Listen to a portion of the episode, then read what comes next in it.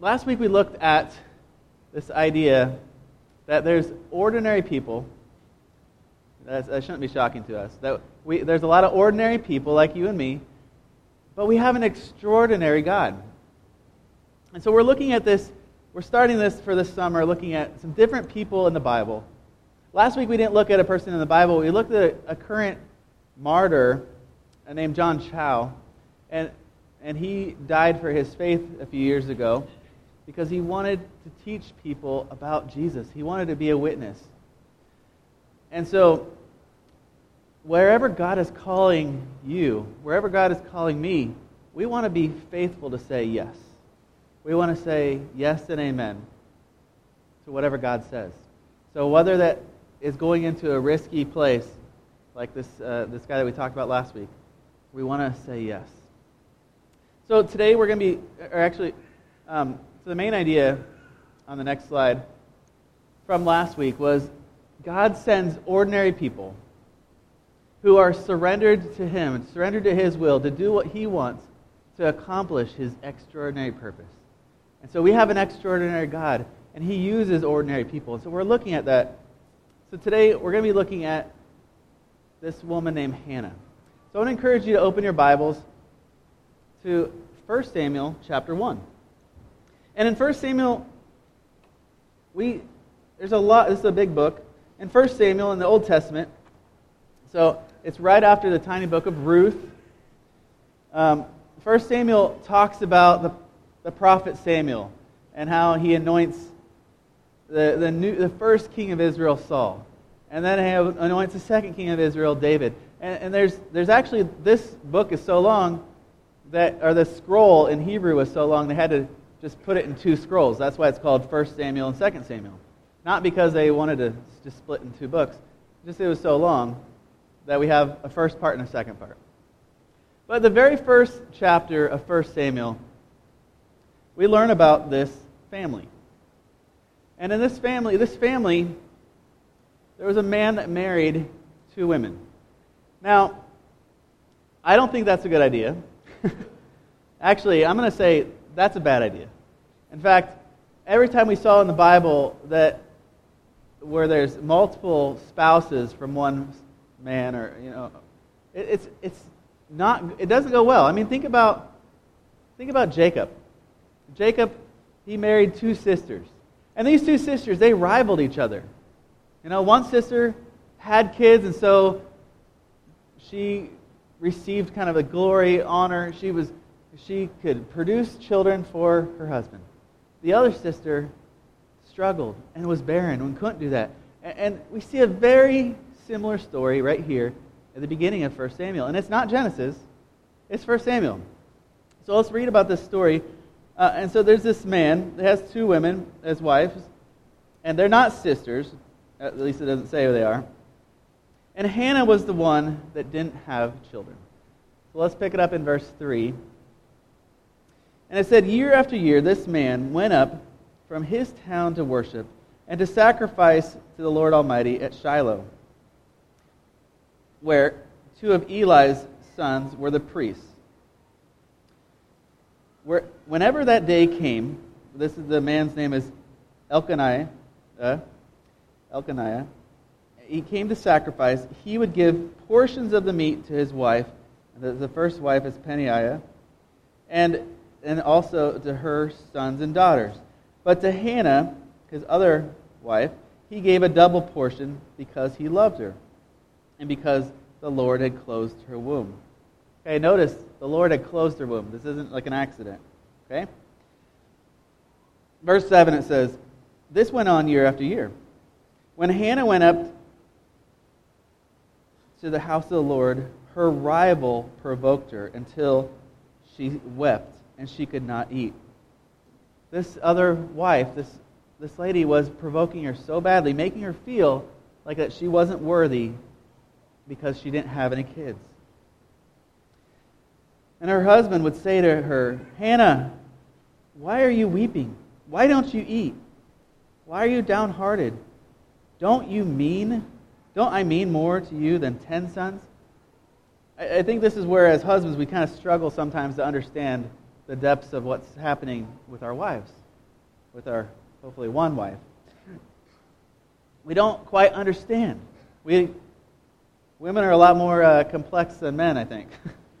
That's what I've heard. Uh, don't ask me. Maybe ask a woman. Uh, but this, this man thought if he could just give a double portion, she'd be okay. If, if he could just love, he just showed her, told her about his love, that she would be okay. No, she wanted children. She wanted to have a child of her own that she could say, Look, I'm not worthless. Now, in our culture, that's not the case. But in their culture, if a wife couldn't produce a child, in fact, some of the scholars, when they looked this up, might have they thought that maybe Hannah was the first wife. And after some years of her not being able to have a child, then the man said, Okay, well, I need to have some children, and I love Hannah, but I'm going to marry another woman. So that, that could have been the case. We don't really know. But it says here in verse 9 once they had been finished, what, they had been finished eating and drinking in Shiloh, Hannah stood up. And now the Eli the priest was sitting in the chair of the, by the doorpost of the Lord's house. In her deep anguish, Hannah prayed to the Lord, weeping bitterly. Can you imagine this? Like she is just so downcast. She's, she's so just emotional. She's so wanting this request so badly that she just is, her countenance has changed, and her, and she just is so. Um, I mean, she's weeping bitterly. It says. And so it says here in verse 11 that she made a vow to the Lord Almighty. She said, Lord Almighty, which, by the way, that, that term, Lord Almighty, the first time it's used in the Bible is in this chapter, Lord Almighty. We talked about different names of God, but this one wasn't used until, until Samuel. But Lord Almighty, so she's saying, You can. You have the power. You are able. Okay? She says, If you would only look at your servant's misery and remember, remember me. Look how miserable I am. And do not forget your servant, but give her a son. Then I will give him to the Lord for all the days of his life, and no razor will ever be used on his head. If you're kind of confused about the no razor on your head, they're not talking about uh, it's not because they didn't want the, the child to look like me or some of the other people that don't have much hair. It, it was not about that. It was, it was a Levite vow. It was like the same vow that Samson had in one of the judges, where he didn't cut his hair, and the, and the Lord gave him strength. So she's saying, if you would just remember me, look at me how miserable I am. Look, the only thing I really want, the only thing I really care about is to have a child. And she said, what, If you give me a child, because I know you can, then I will give him to you. Now, what's interesting in the next few verses, it, it, she is so, she, her, she is pouring out her heart to the Lord. But notice she's not using verbal words. Okay? As she was praying to the Lord, the priest observed her mouth. And Hannah while she was praying. And her lips were moving, but her voice was not heard. So he thought, wow, she must be drunk. And he said, How long are you going to stay drunk? Put away your wine. And Hannah in verse 15 said, Not so, my Lord. I am a woman who is deeply troubled, and I have, I have not been drinking wine or, or beer. I was pouring out my soul to the Lord. I was pouring out my soul, Lord. I wanted something so badly. I want something so badly that I am just going to tell him. I'm going to be honest with the Lord. I'm making a vow to the Lord. She didn't say all that, but she said, I have been praying. I've been praying here out of my great anguish and grief.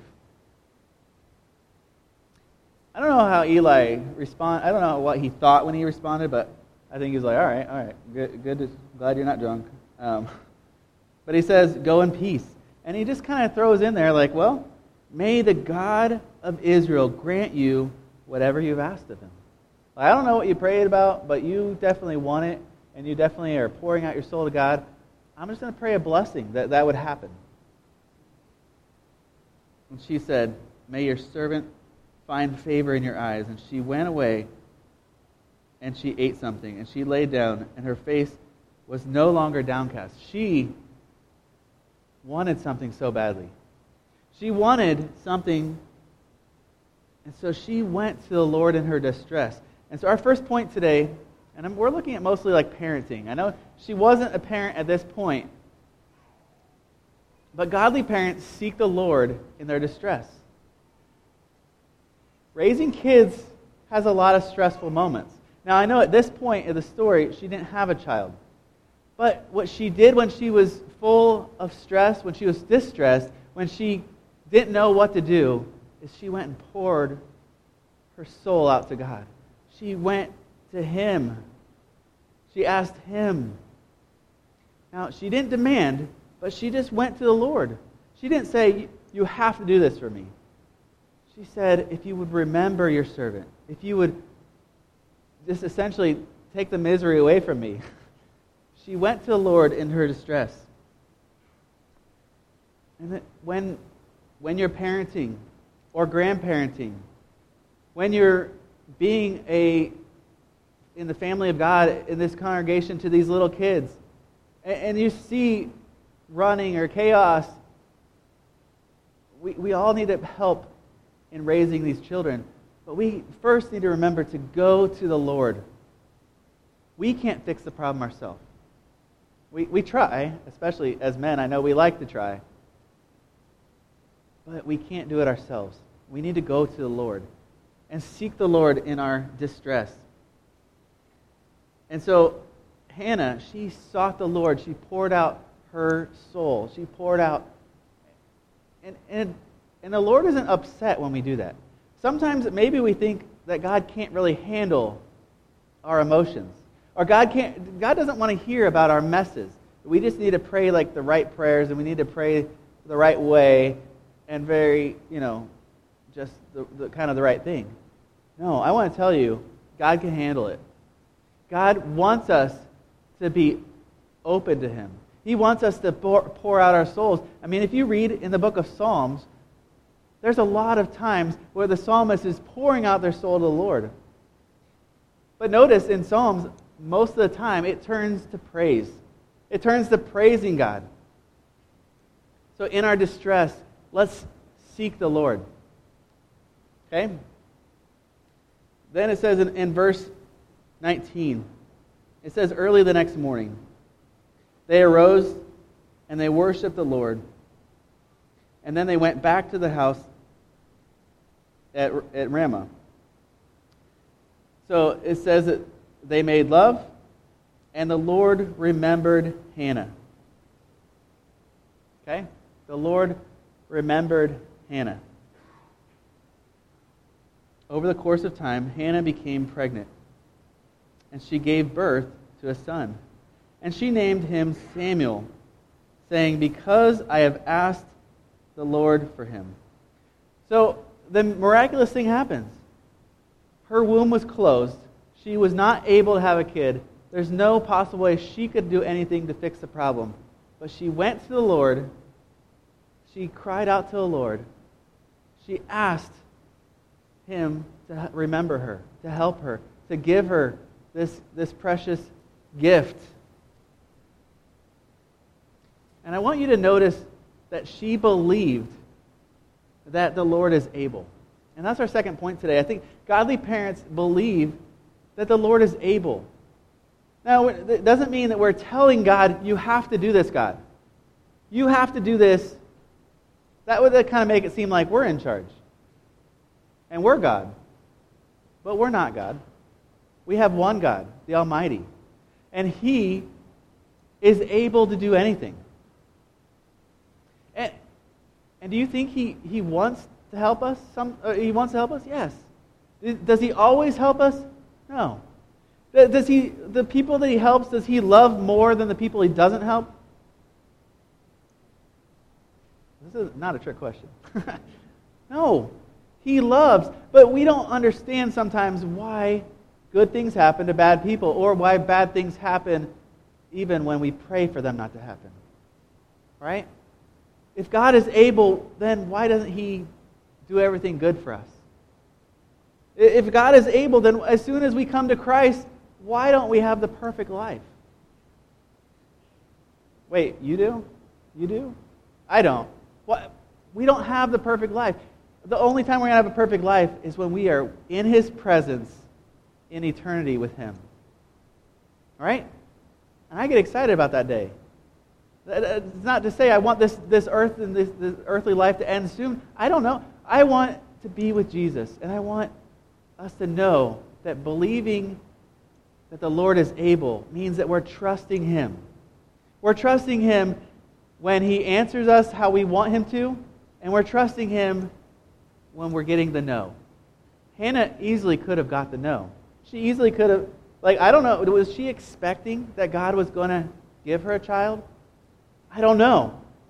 But it says, as soon as she made that prayer, as soon as she had that encounter with Eli the priest, that her, her countenance changed, that she had peace, that she moved on. And so what, uh, for us, whatever our circumstances are, whatever you're going through, we need to give it to God. Let Him handle our pain, our distress. And then we need to trust that He can do anything. He can do anything. We were, we were all excited a few days ago. We found out that, that Greg Leisman doesn't have cancer. Like, isn't that awesome? Yeah. That's right. But was it because he made a vow and he like said he's gonna? I don't know. But but we can trust that God is good in the good and in the bad, right? It, even when it doesn't seem like it's going it's going well for us. Even if the, the cancer, maybe if the outcome would have been different for Greg, he, I, I talked to him.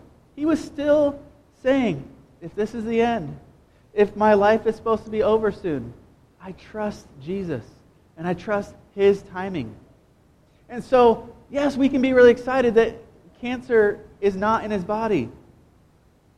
But that wasn't going to determine if he believes that God is able and if he's going to God. Right? And that's for us too.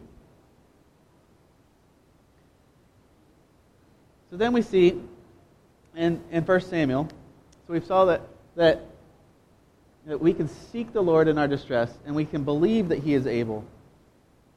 And then in verse 21, after having the child. Now here's, here's the hard part. So God gives her what she asked for. That, was, that wasn't the hard part for her. That, that was the easy part for her. Now the hard part for her is do I, do I do what I said I would do? Do I really, maybe God didn't really hear that I was talking about giving my son for his life. Maybe, I, maybe he didn't really, maybe he just cared about the first part, give me a son. We start justifying things, right? And I'm sure she was thinking some of those thoughts because she's human and she's a mother. And she, she loved her son. I mean, I can't imagine walking up to a priest or walking up to uh, the house of the Lord and, and handing over one of my children, especially a baby, and saying, Here you go. I can't imagine. All right, let's read what it says here. So in verse 21, when her husband went up, with his family to offer the annual sacrifice to the Lord and to fulfill his vow, Hannah didn't go. She said to her husband, After the boy is weaned, I will take him and present him before the Lord, and he will live there always. So right away, she's telling her husband, I don't, we don't know how many months after or how long this is, but right away she's telling her husband, I am going to do what I said I would do. But give me a little more time. Let me make sure he's okay.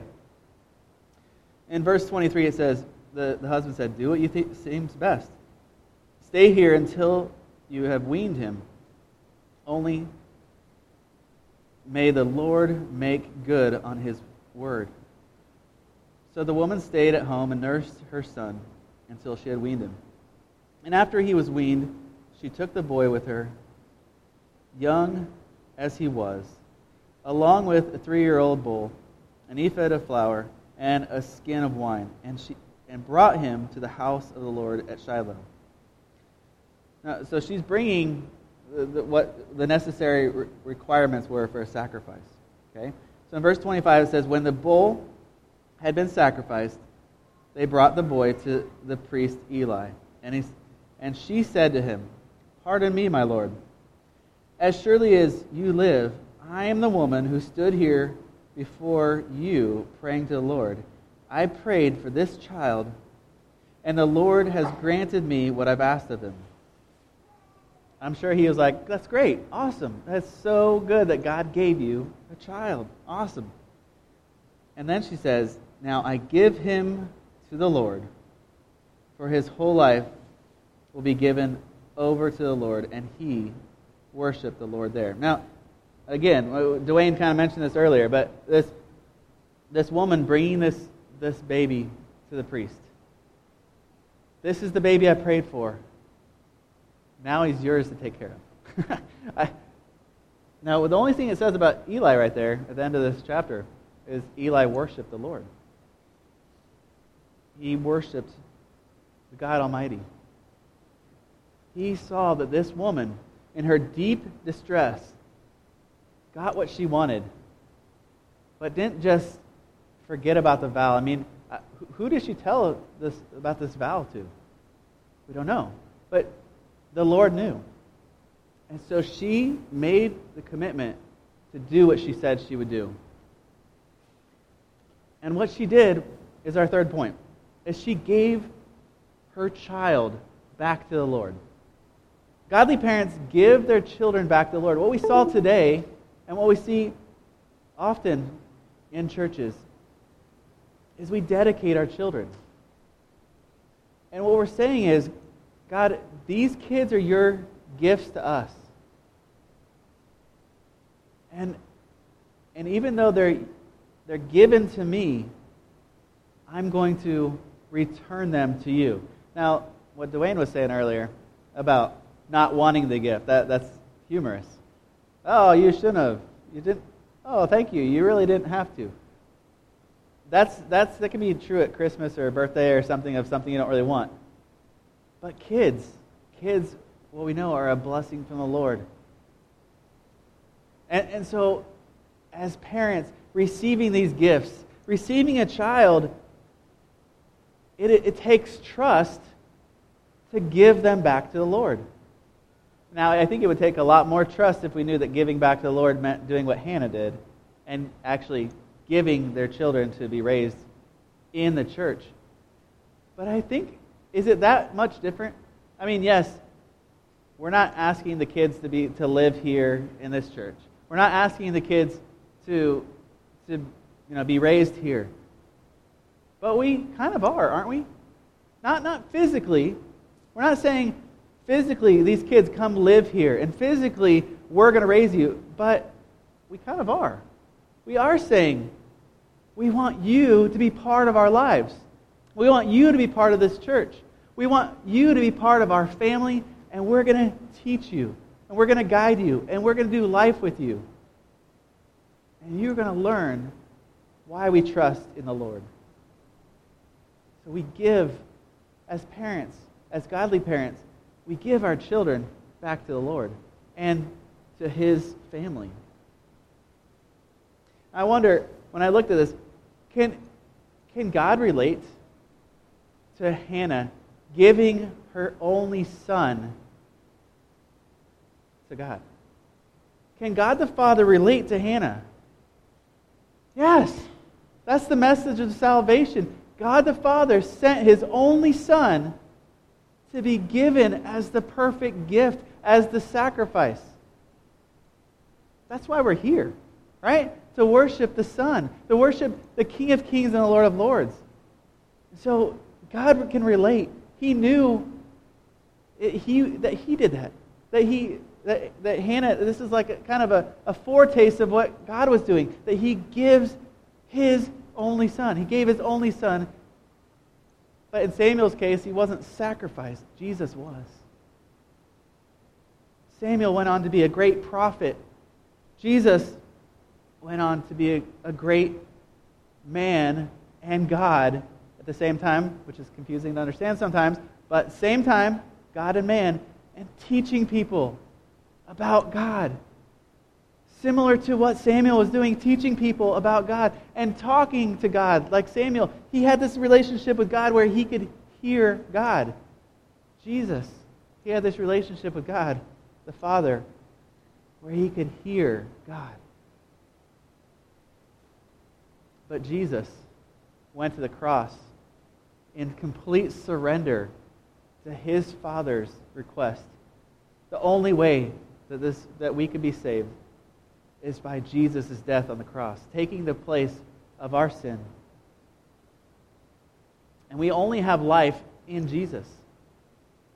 And so sometimes as parents, we want to say, I want to hold on to everything I have. I want to hold on my I want to I want to protect my kids. I want to do I want to keep them close. I'm not trying to say that's wrong. But what's but what we have to understand is that our kids and just like our life is not about us. It's about God. It's about giving God glory and honor. And, and we can try to protect these kids as much as we can. We can not send them to summer camp this week, David and Emily, but we are. we, can, we can say, no, you have to stay here. I'm going to protect you. I'm not going to. No, but there's no, we can't fully protect. We can't fully keep bad things from happening to our kids. But we can trust that as we give the gift to God, we can trust that whatever God wants to happen is going to happen, and that God is able. And then when we are in distress, we can go to God and He can handle it.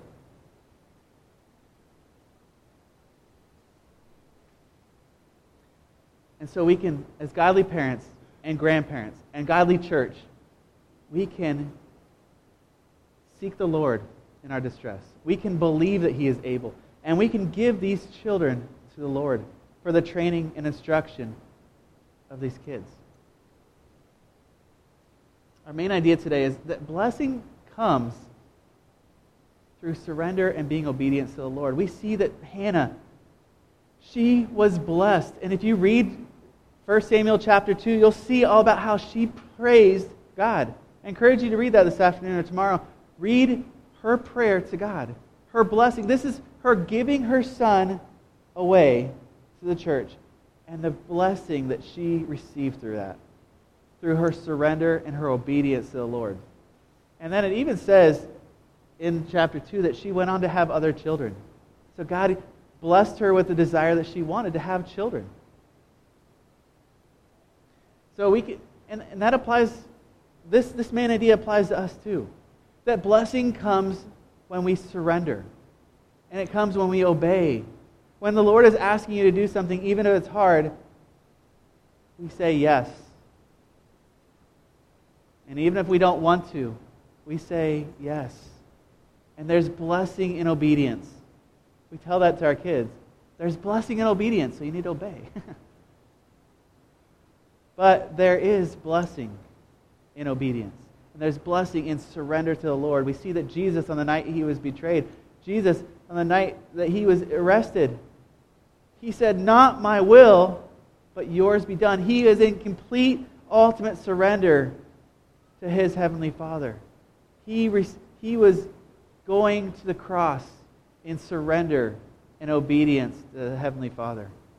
And the blessing that comes from that is all of us that choose to trust Jesus with our life because He is the only way to God. He's the only way that we can have a relationship with God. Only way we can go to heaven is through Jesus alone. And so there is blessing.